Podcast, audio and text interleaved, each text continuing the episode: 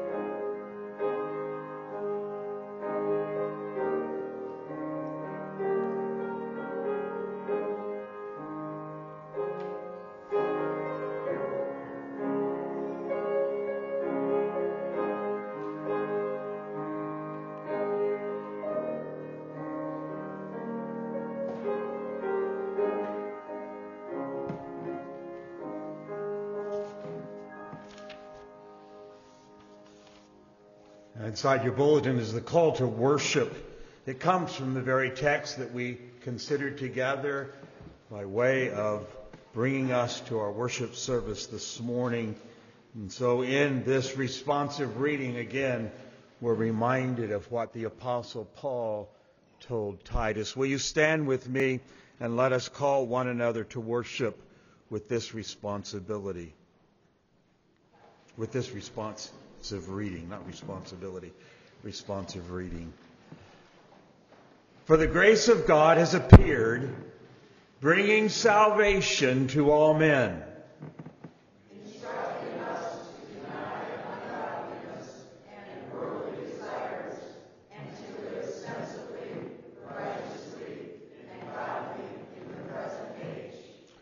looking for the blessed hope and the appearance of the glory of our great God and Savior, Jesus Christ.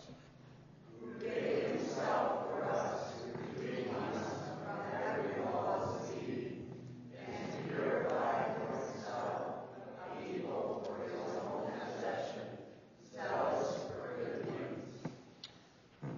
Well, the reason we can identify ourselves as God's possessions is because of God's great love. It's not because of anything that's found within us, but because of God's love set upon us. And with that in mind, take your hymns of grace and turn to number 80 in the hymns of grace. How deep the Father's love for us, how vast beyond all measure. Number 80 in the hymns of grace.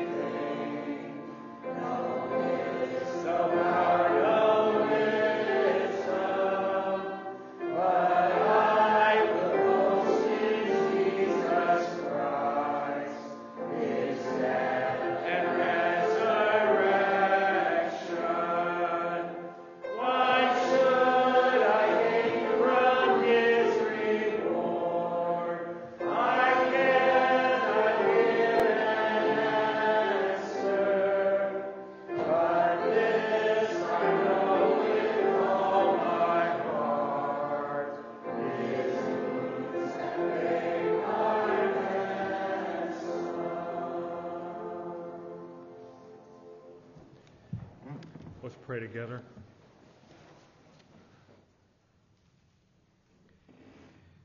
Heavenly Father, we do thank you, Lord, for this, uh, the Lord's Day, and we ask now that you would prepare our hearts to worship you according to your word. We praise you, Father, for your holiness. We praise you for your loving kindnesses. We praise you, Father, for your patience we praise you for your faithfulness. Father, we thank you for the abundance of blessings that you have showered upon us. We thank you, Lord, for our families. We thank you for our church. But most of all, we, we give thanks to you, our great Redeemer, who has paid the price, has paid the heavy cost of our sins, and has granted us freedom by your grace and by your mercy. Father, we confess that we have sinned against you, and we ask you now to forgive us our sins and to cleanse us of all unrighteousness. We pray, Father, that you would help us to stand firm and to resist the, the devil and that he would flee from us. We pray, Father, for those who are hindered from being with us this morning and ask that, that uh, you would draw near unto them in their situation and beds of sickness and various uh, hindrances that um, we just ask, Lord, that uh, you would bless them, that you would meet their deepest needs, and that you would bring them back to us soon. We pray, Father, that that uh, your power and, and the love of your presence would fill this place. In Jesus' name, amen. Amen. You may be seated. Now take your Trinity hymn books and turn with me to 599, hymn which speaks of that glorious hope that we have in Christ Jesus in that day when we shall see him face to face. 599, Trinity hymn book.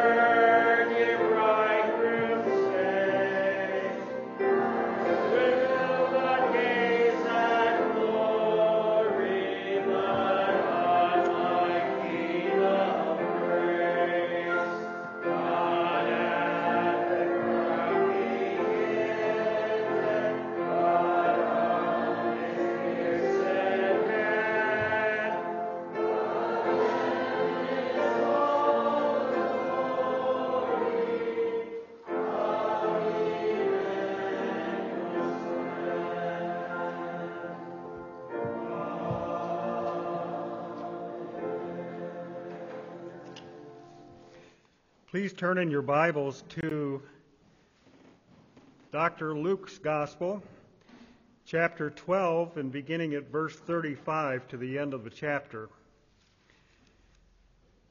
Being that we read the first half of chapter 12 last week, um, just to summarize what uh, we have read already. Um, in chapter 12, the first uh, 34 verses last week, we we saw our Lord's teaching of the parable of the rich fool and how he uh, how he stored up treasures for himself, but was not rich towards God. And Jesus taught his followers to seek first the kingdom of heaven. For where your treasure is, there your heart will be also. And this week, uh, we read of Christ's warnings connected with the second coming. And Jesus teaches that he came not to bring peace on earth, but a sword. He, he came to bring division. Uh, he was a divider of men. So, beginning at first at uh, verse 35, please follow along. Be dressed in readiness and keep your lamps lit. Be like men who are waiting for their master when he returns from the wedding feast, so that they may immediately open the door to him when he comes and knocks. Blessed are those slaves whom the master will find on the alert when he comes. Truly I say to you that he will gird himself to serve and have them recline at the table and will come and wait on them. Whether he comes in the second watch or even in the third, and finds them so, blessed are those slaves.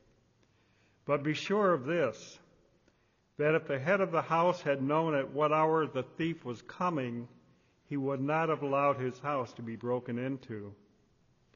You too be ready, for the Son of Man is coming at an hour you do not expect.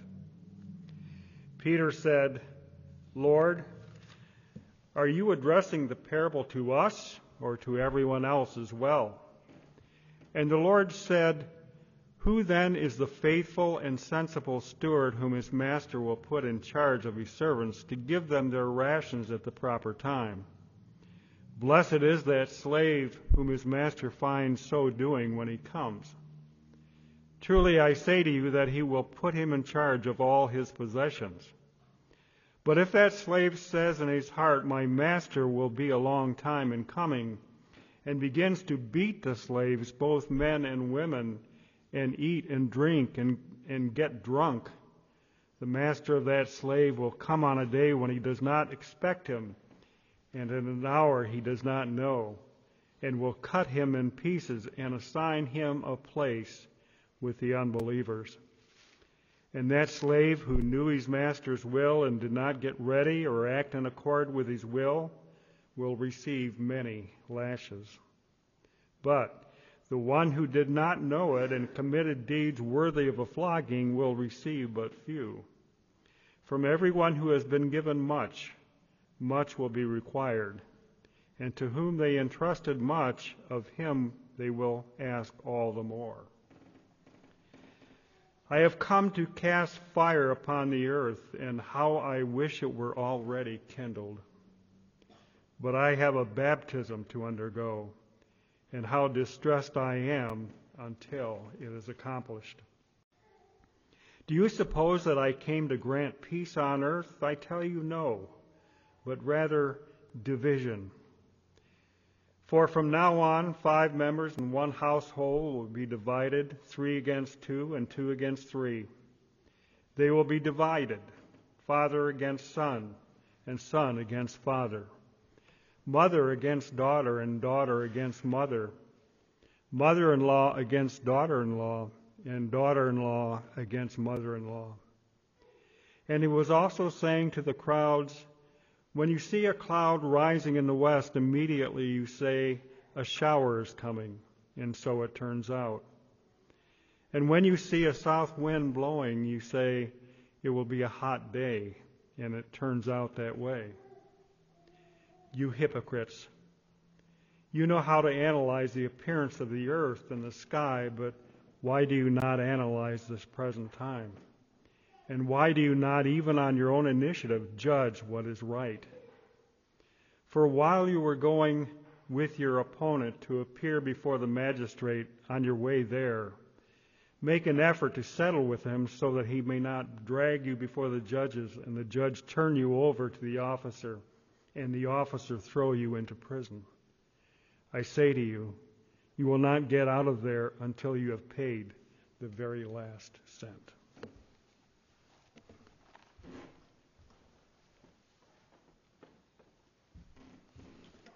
As again this morning we come to seek our God together in prayer, we especially want to remember the Sovereign Grace Church in Auckland, New Zealand with Pastor Bala, not only for the ministry that he has there as a pastor to the people of God of the Sovereign Grace Church, but also the other opportunities of ministry that our brother has with Tamil speaking people. So let us seek our God together in prayer.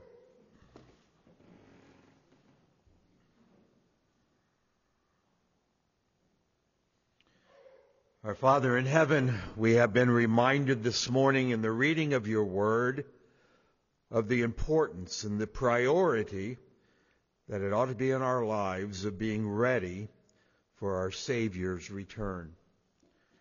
No one knows the day or the hour. No one knows when he shall come.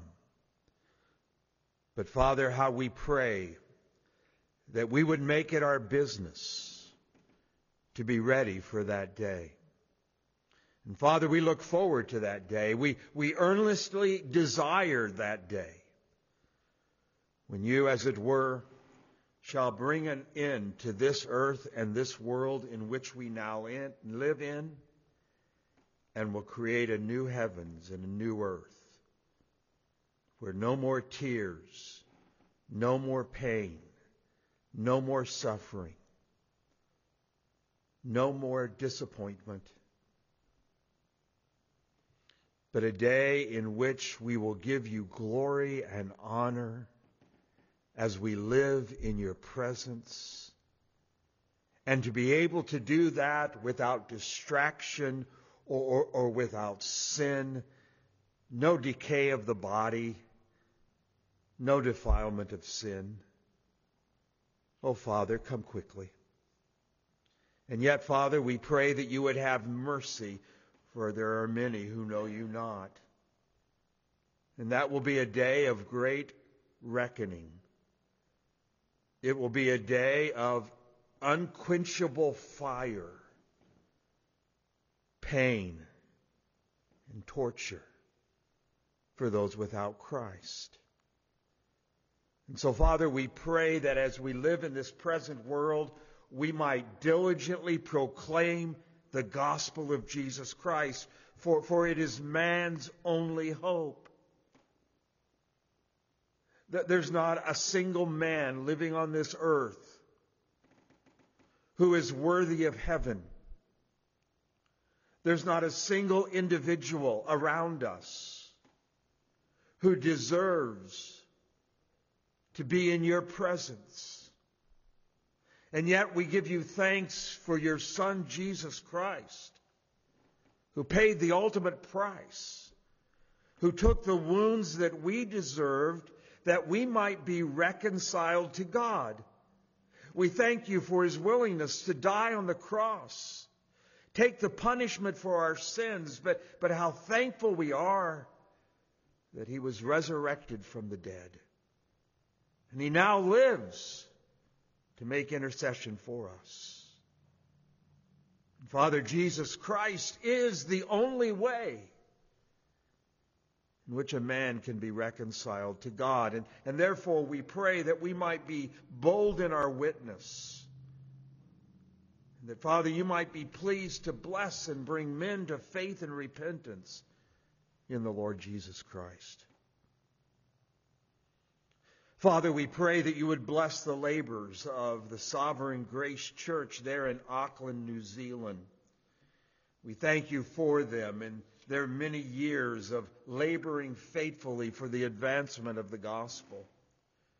We thank you for that congregation and even their willingness at times to deny themselves and give up their pastor so that he might minister to people around the world who speak the Tamil language. Father, we pray that your blessing would rest upon that congregation, that, Father, you would draw near to them each time that they gather to worship you. May you use them for the advancement of your kingdom. Father, we think of other opportunities that Pastor Bala has. We think of the ministry there in India and pray that you'll continue to bless that and use him as he seeks to be a faithful steward in instructing others in the things of God. We, we pray that you would bless their literature ministry as the magazine, the Bible lamp, goes around the world, setting forth the gospel. Other literature opportunities that they have among the Tamil speaking people around the world. Use that and bless, we pray. Father, we would also pray this morning that you would be with Pastor Bala's wife. We know that she has health concerns and all likelihood will be having surgery in the very near future. We pray that that would be a means to bring a remedy to those concerns. And so help Pastor Bala to love his wife and to care for her during these days. And now, Father, as we consider our time of looking into the Word of God, we would acknowledge our need of your Spirit, and so we pray that the Spirit of God would take the Word of God and make it effective.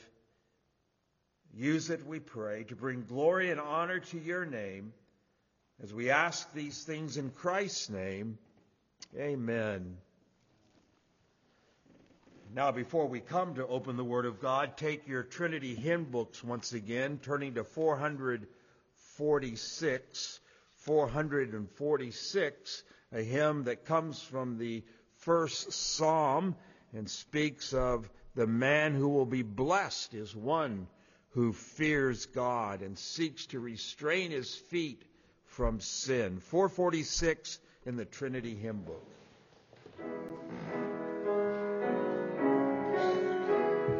If you're able, will you please stand with me as we sing?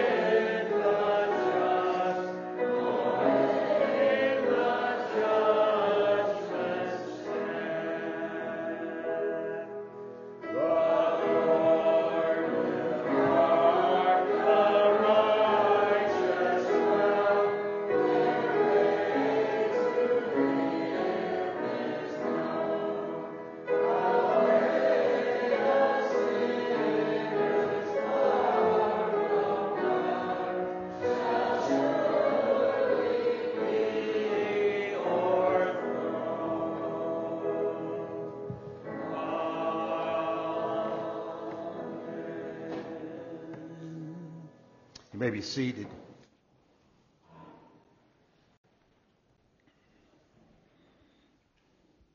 Deuteronomy chapter 26.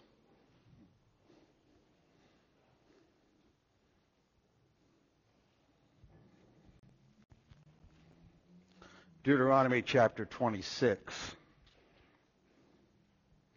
Seem to be having a little trouble with my microphone, so let me adjust. whatever's going on back here. Ah, caught on my coat bucket. pocket.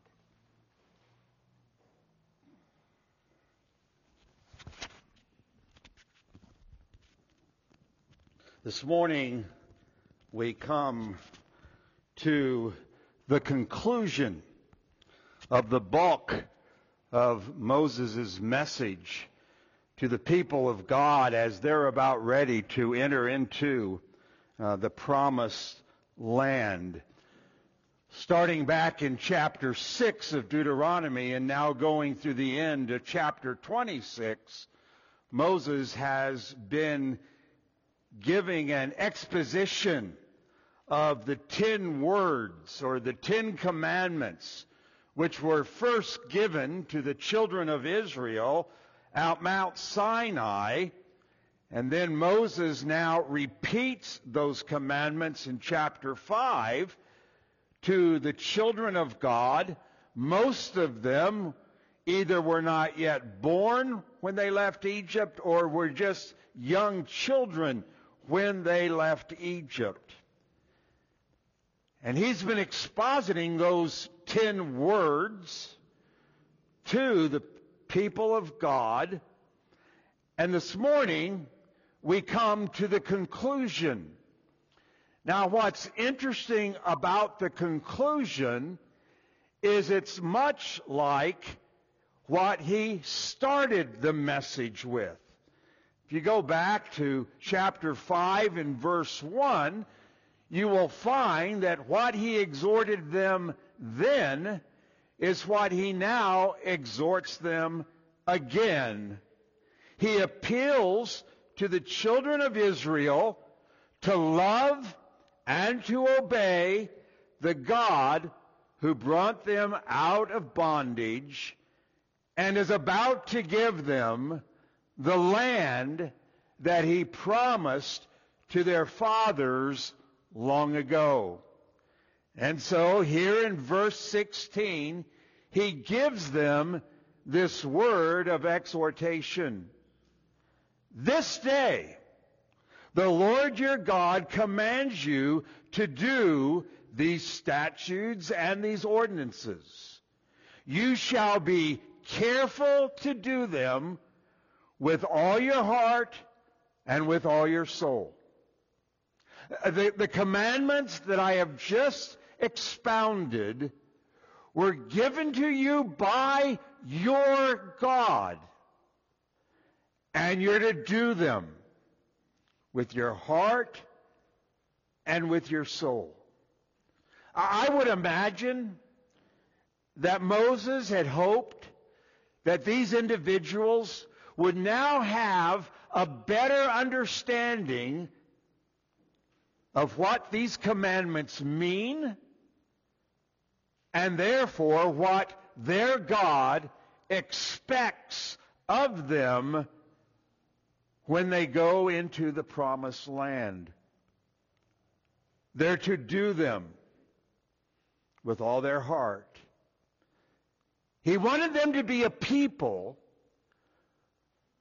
whose minds were not only informed, but he wanted them to be a people whose lives would be distinct from all the others who at this point occupied the land. He, he wanted their lives to be marked by a, a sincere love to the true and living God and to one another. And so he exhorts them, you shall therefore be careful to do them. Moses did not want to see the children of Israel fall prey to the reoccurring danger which the scriptures warn us about. And in particular, James writes about when he says this, prove yourselves to be doers of the word and not merely hearers who deceive themselves. Be doers of the word and not mere hearers. And so now, in this passage of Scripture, Moses calls upon his hearers to respond with gratitude that is renewed by God's grace. You are God's chosen people, chosen by His grace. Now live as such. And, and here in verses 17 to 19, there are two declarations made. Some have called this a recommitment to the covenant between God and His people. You know, sometimes when people have been married for a while, maybe at 25 years, maybe at 40 years, maybe at 50 years, they, they have what they might call a, a marriage of recommitment to one another. And, and, they have this ceremony where, where they, in front of others, again repeat the vows that they made to each other 50 years ago. Well, here, Moses, we might say, is having a, a recommitment to the covenant between God and his people with these two declarations which both promote and affirm the covenant between Yahweh and the children of Israel. One man has said it is possible that these declarations were drafted for us at the covenant renewal ceremony over which Moses pre- presided on the plains of Moab. They, they repeat the same promises made at Mount Sinai. In, in Exodus chapter 24, Moses takes the, the book of the covenant there at Mount Sinai and he reads it in the hearing of all the people. And the people we read says, say this, all that the Lord has spoken, we will do, and we will be obedient. Well, that's what they're declaring once again. So, some 40 years later, that they're making that same declaration. And so as we come to open up verses 17 through verse 19, we will see these two declarations the declaration made by the people of God and the declaration made by the God of his people. So we have the declaration made by the people of God, verse 17, and we have the declaration made by God, verses 18 and 19. So let's unpack them together. First of all, we have the de- declaration made by the people of God. Notice what we read there in verse 17. You have today declared the Lord to be your God, and that you would walk in his ways and keep his statutes and his commandments and his ordinances and listen to his voice. You have de- today declared that, that Yahweh is your God. And, and with this declaration, Israel is professing their commitment, their loyalty, their, their devotion to God. Yahweh is our God. This declaration is an affirmation of who Yahweh is to them. He is our God. This declaration commits them to a life that is dominated by Yahweh.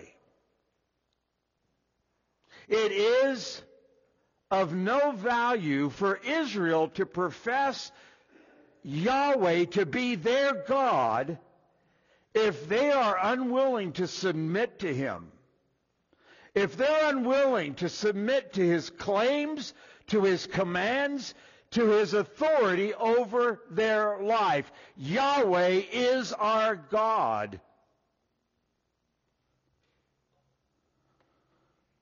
The Lord has spoken.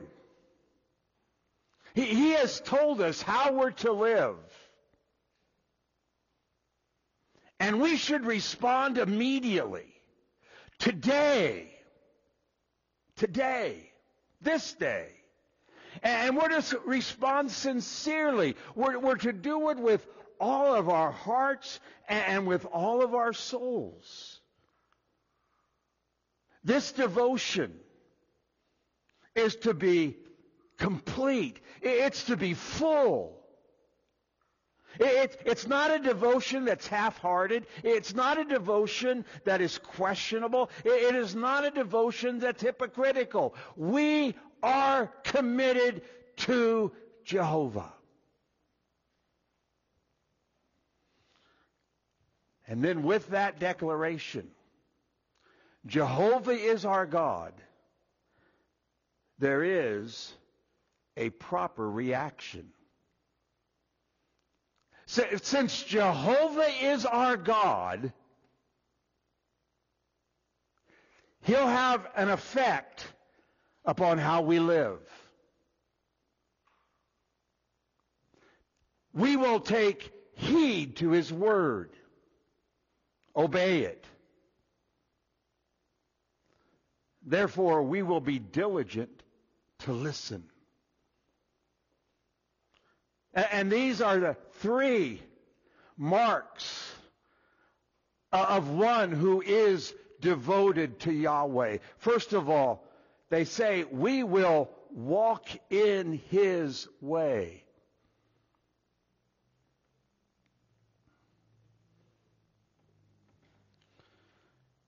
This points to the conduct of life, to their behavior. They're, they're, they're declaring that, that our lives will be dedicated to God's way. We're not living to ourselves. We're not going to live to what is popular. We're not even going to live by everything that is, is accepted in our society. We are going to live our lives according to God's way. How you live is really what you believe.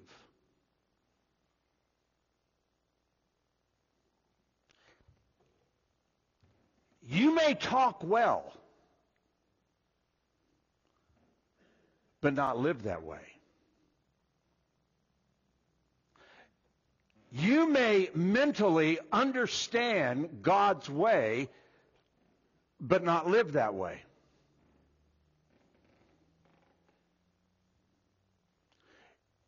you may have memorized, even by way of catechism, to what God's ways are,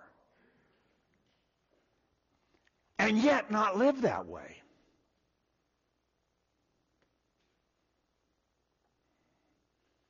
Someone has said, how you live is really what you believe, and everything else is but religious babble. Just religious talk. You can talk religious. I've met many a person who, who can talk religion.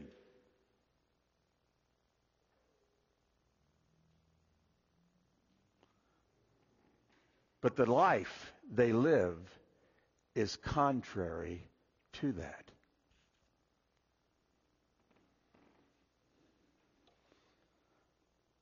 We live in a time and in a society in which there are many professors of faith, that there are many who say they are Christians, that they are the children of God, they may go to church, they may have five Bibles on a shelf,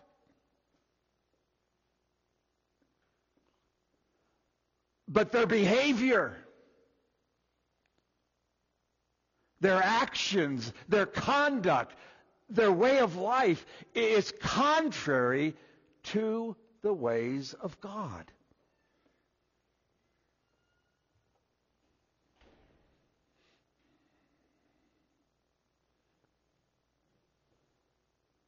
People of God here are making a declaration.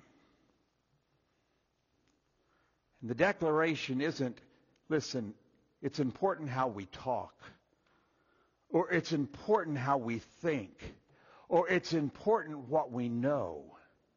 But what they're saying is this it is important how we live. We've known the grace of God. Out of all the peoples, He has chosen us.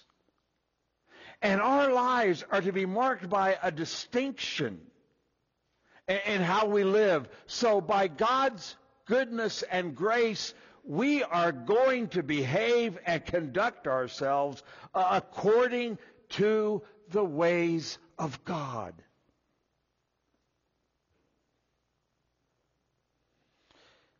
They are declaring that their lives will match what they've declared. Yahweh is our God. And our lives match that very declaration. Mr. Spurgeon says, Let not a child, let not a child of God so walk as to bring disgrace upon their Lord. Let not the child of God so walk as to bring disgrace upon their lords. Let me ask you a question. As those who declare that Yahweh is your God, what does your conduct say about Yahweh?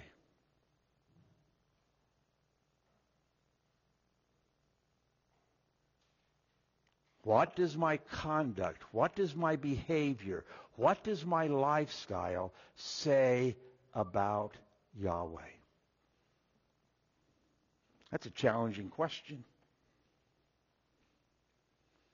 But not only are they saying we will walk in his ways, but secondly, they say we'll, walk in his ways by keeping his statutes, his commandments, his ordinances. He, he, he's saying their lives are going to be marked by obedience. We will do as we declared. We will be careful to do them. The disposition that, that they are owning or, or embracing is, is one of obedience. I, I want to be obedient to God to his law. I, I love the law of God. That's, that's David's confession. Oh, how I love thy law. It is my meditation day and night. How did that happen? By the grace of God. The grace of God has, has brought a, a new delight in, in God's law, in his ordinances, in his judgments and, and we want to be obedient to them. I, I want to be diligent in living a life of, of good works that are pleasing to Yahweh. I do not enter into a relationship with Yahweh by my good works, but by God's grace in my life, I, I am diligently seeking to have my life marked by good works. Our confession says the good works done in obedience to God's commands are the fruit and the evidences of a true and lively faith. Demonstrating I have a true faith is seen in obedience to God's command.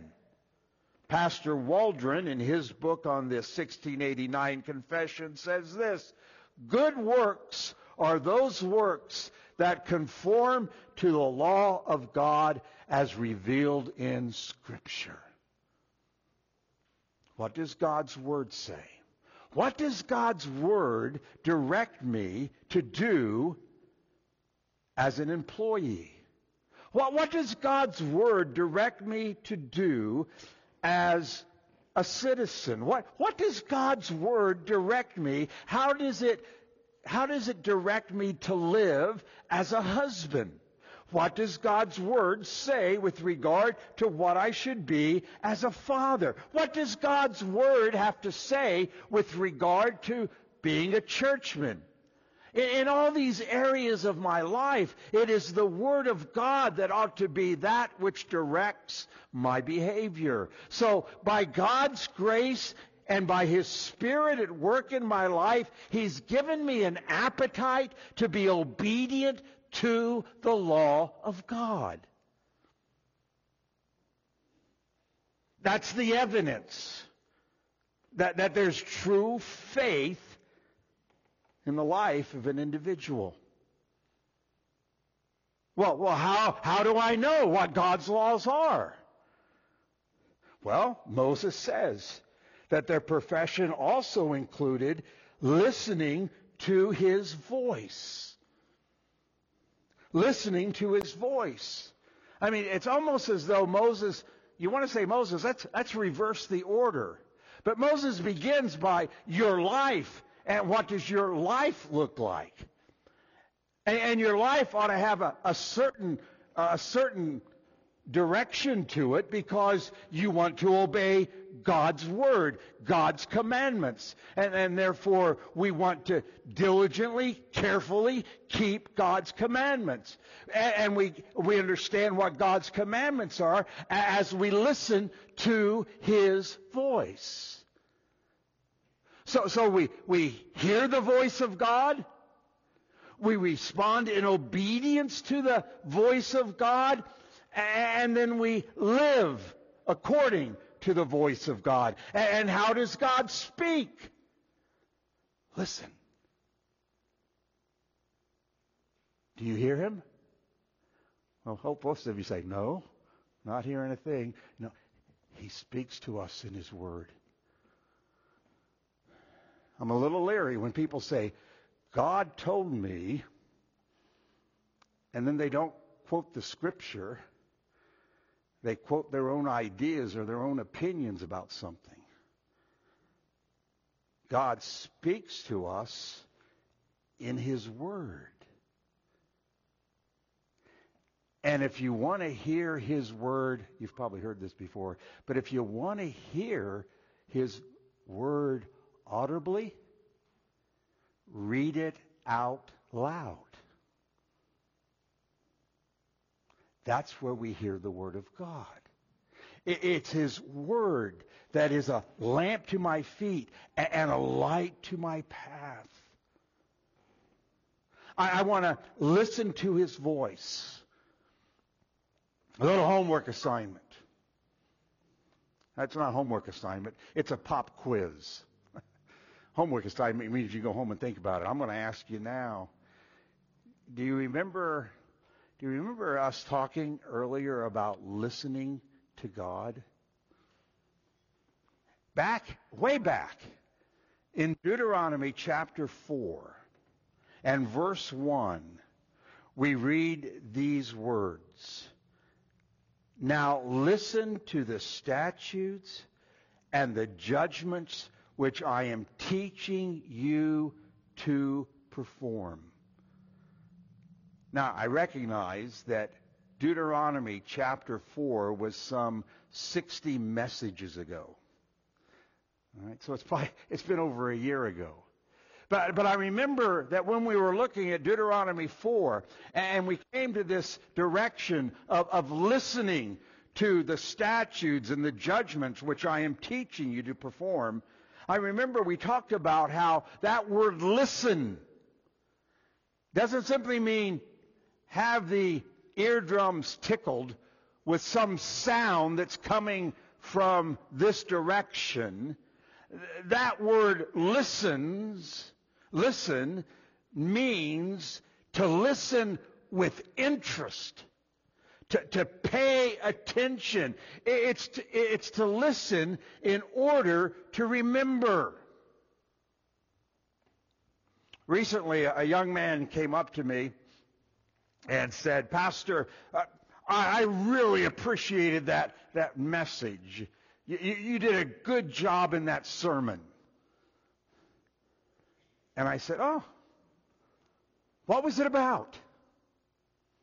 Now, we're not talking three days, a month.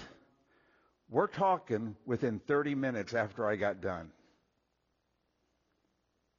And I said, What was it about?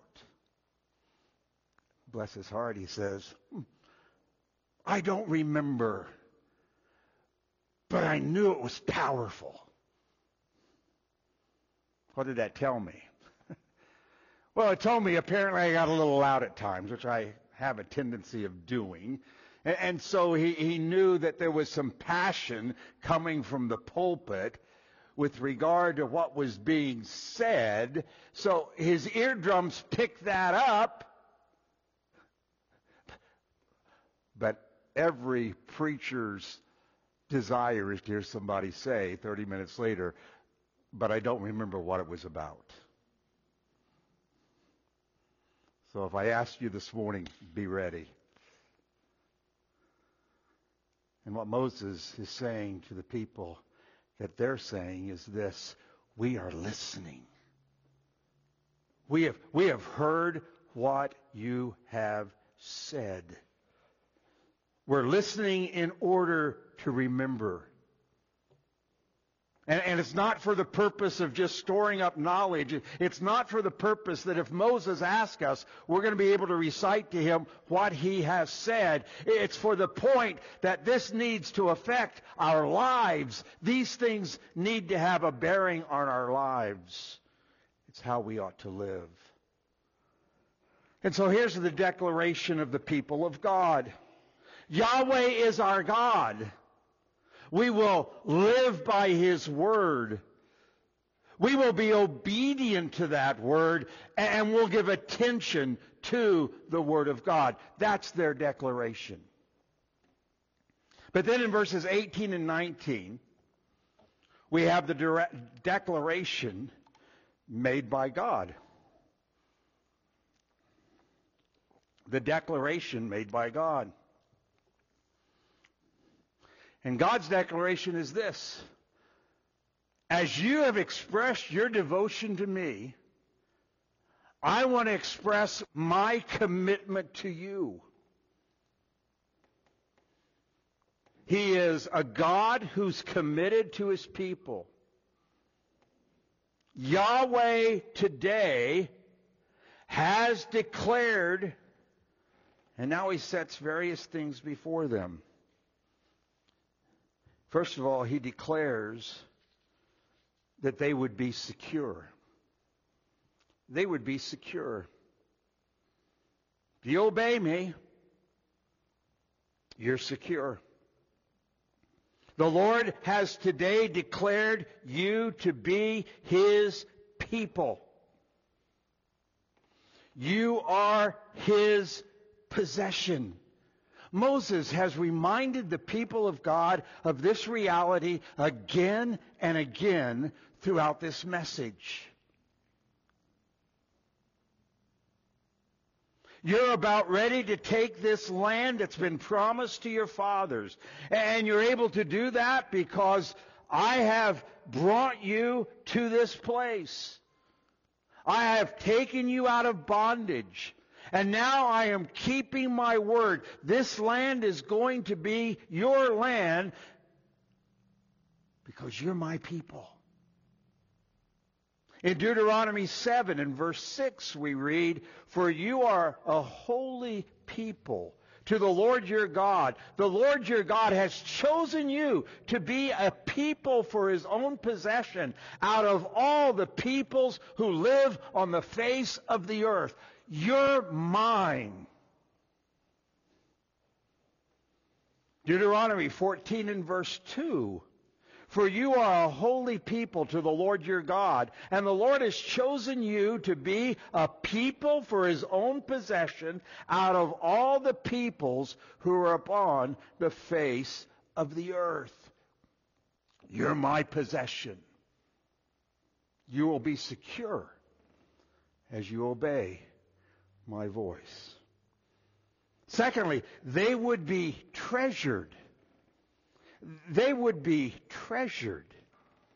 Again, look at verse 18. The Lord today has declared to you to be a people, to be his people, a treasured possession. They would be a people who were highly esteemed above all other nations. I think he says the same thing to them back in chapter 14 and verse 2, the reality that they are so loved, they're, they're going to be treasured by God. Treasured by God.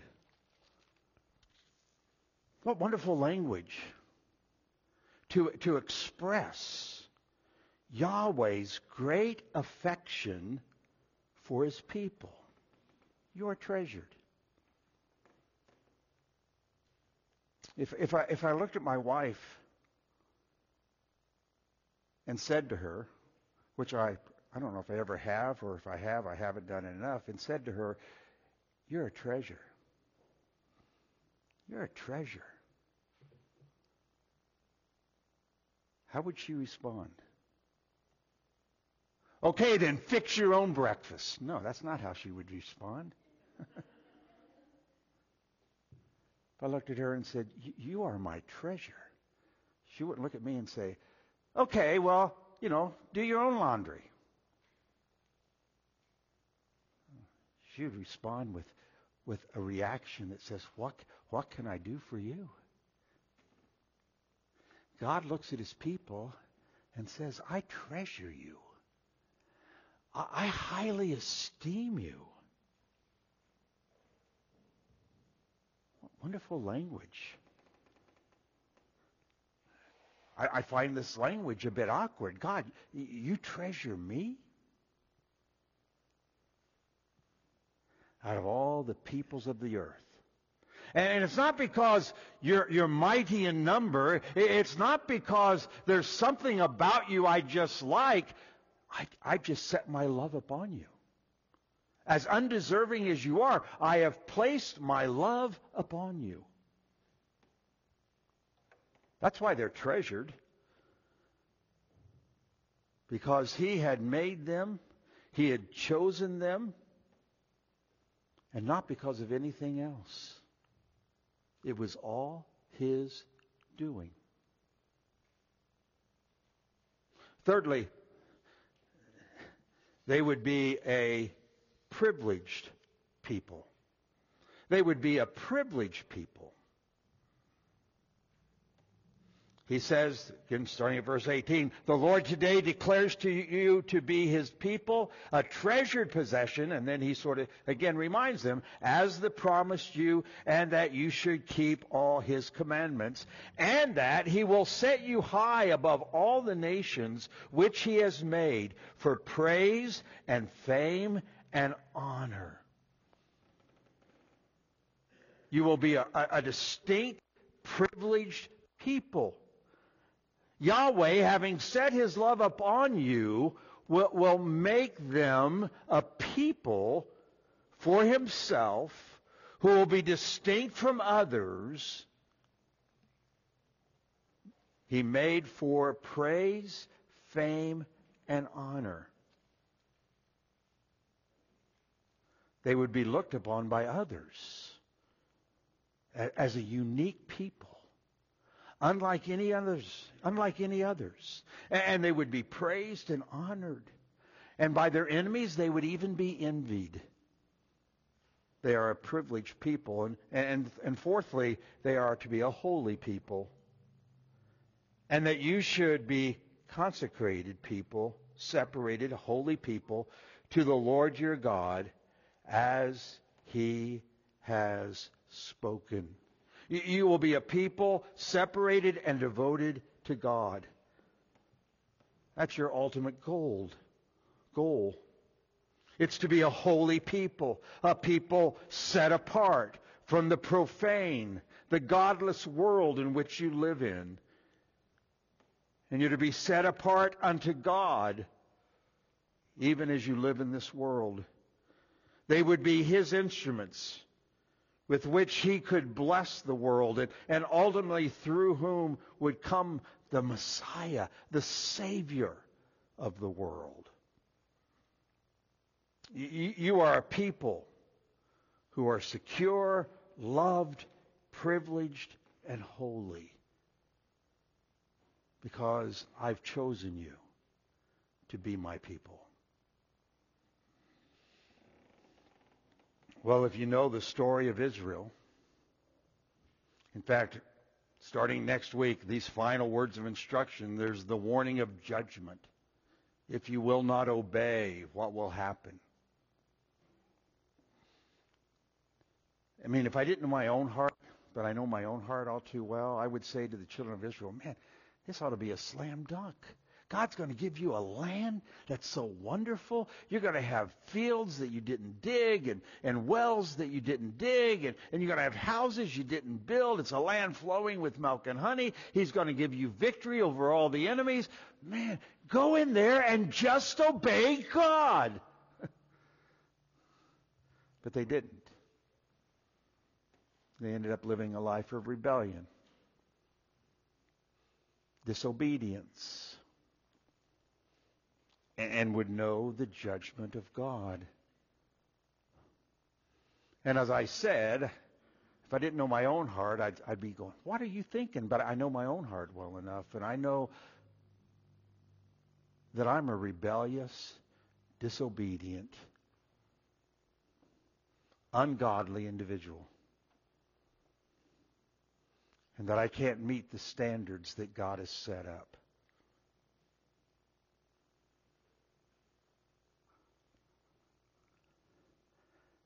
And that's why, way back in Genesis chapter 3, when our first parents rebelled against God, God promised, God promised a Messiah. One who would come into the world, who would live by the standards of God perfectly, without sin. And he would give his life to take the punishment that we deserve. And by God's grace, He sets His love upon us, those who are believers, and brings us to faith in His Son. And, and with that activity, He places within us now a desire to be obedient to the law of God. No one just wakes up one morning and says, I'm going to turn over a new leaf. I'm going to be obedient to all of God's commands. Can't do it. Jesus Christ did it for us. So, so that now all who put their trust in the finished work of Christ and in Christ alone, the law of God is placed within our hearts. So that now there's a new desire. Though, though not perfect, there's a new desire to be found obedient to the commands of God in my life. That didn't happen because I've decided to turn over a new leaf. That's happened because of God's irresistible grace that was placed upon us, that brought us to Christ. So now, He is my God. Jehovah is my God. And the believer is his treasured possession in Christ. So I'm secure in Christ. I am loved in Christ. I'm a privileged individual in Christ. And I seek to be godly in Christ. So that now there, there's this new covenant that is made between God and his people. Jeremiah tells us about it. And then we read about it throughout the scriptures. Let's look at a couple of those. Let's, well, I'm, I'm going to come back to that, but let's start with Hebrews chapter 8. Hebrews chapter 8, when the writer of Hebrews is telling his, his, his contemporaries not, not to go back to the old customs of sacrifice and so forth, but now you have Christ. And having Christ, there's this new covenant that's made with the house of Israel, with the people of God.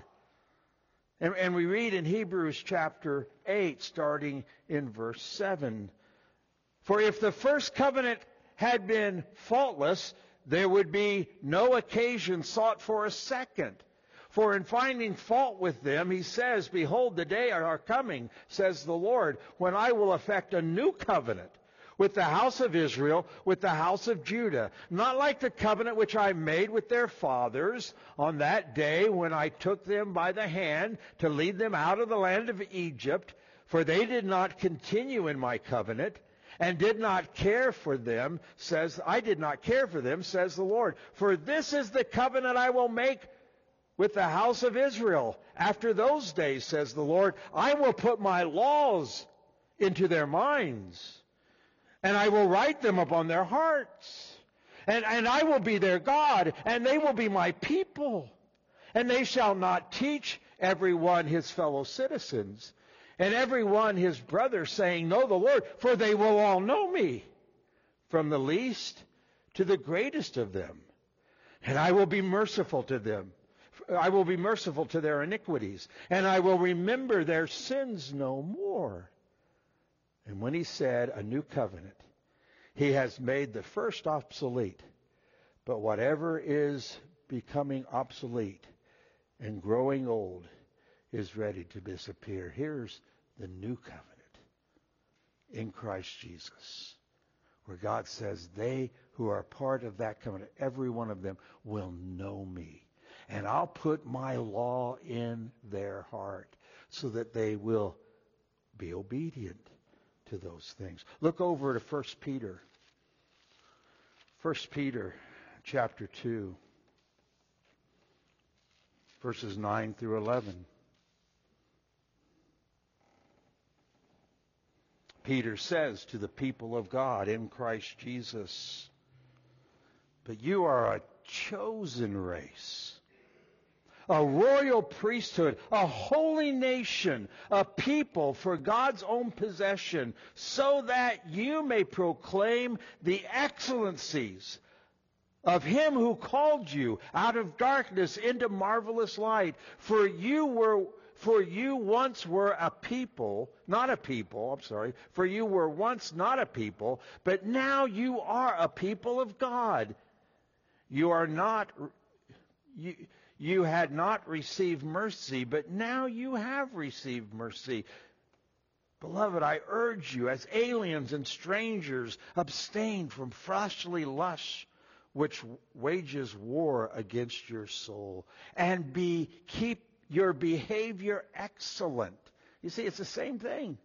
I, I've put my law in your heart. I've made you a chosen people. I've shown you mercy. Only by my grace this has happened out of all the peoples of the land. Now then, so live. He doesn't say clean up your act and then I'll make you my chosen people. He says, I'll make you my chosen people. Now then, live accordingly. And dear people, if we are His, how our lives should show it, how our conduct should show it. God forbid that we cause disgrace upon his great name who set his love upon us.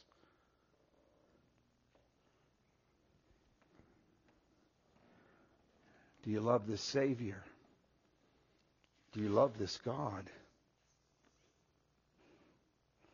He says, You're my treasured possession. Do we say, You're my treasure? You're my all in all. And it's only because of what your son has accomplished that I'm secure, that I'm safe, and that I will one day enjoy the glory that is yet to be revealed. In closing, I'm going to ask us to do something a bit different. We're going to sing a hymn just in a moment, but I'm going to ask you to take your bulletins once again.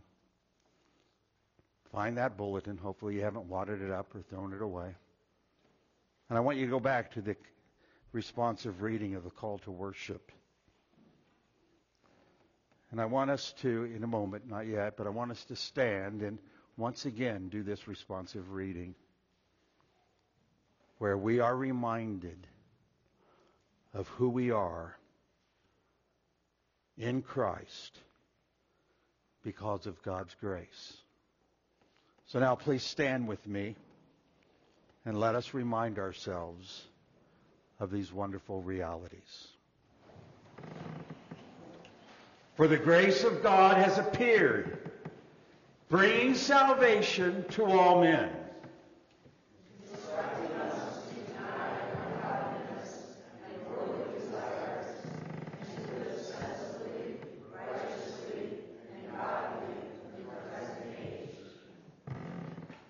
For the blessed hope and the appearing of the glory of our great God and Savior, Christ Jesus.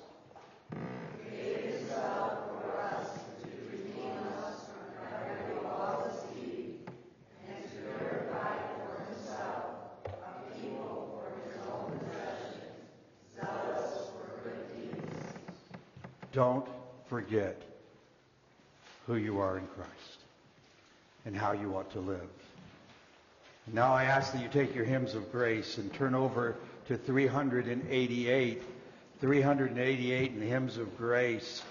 We are reminded that it is in Christ Jesus that we are secure because of the covenant that God made with his people. He will hold me fast. 388.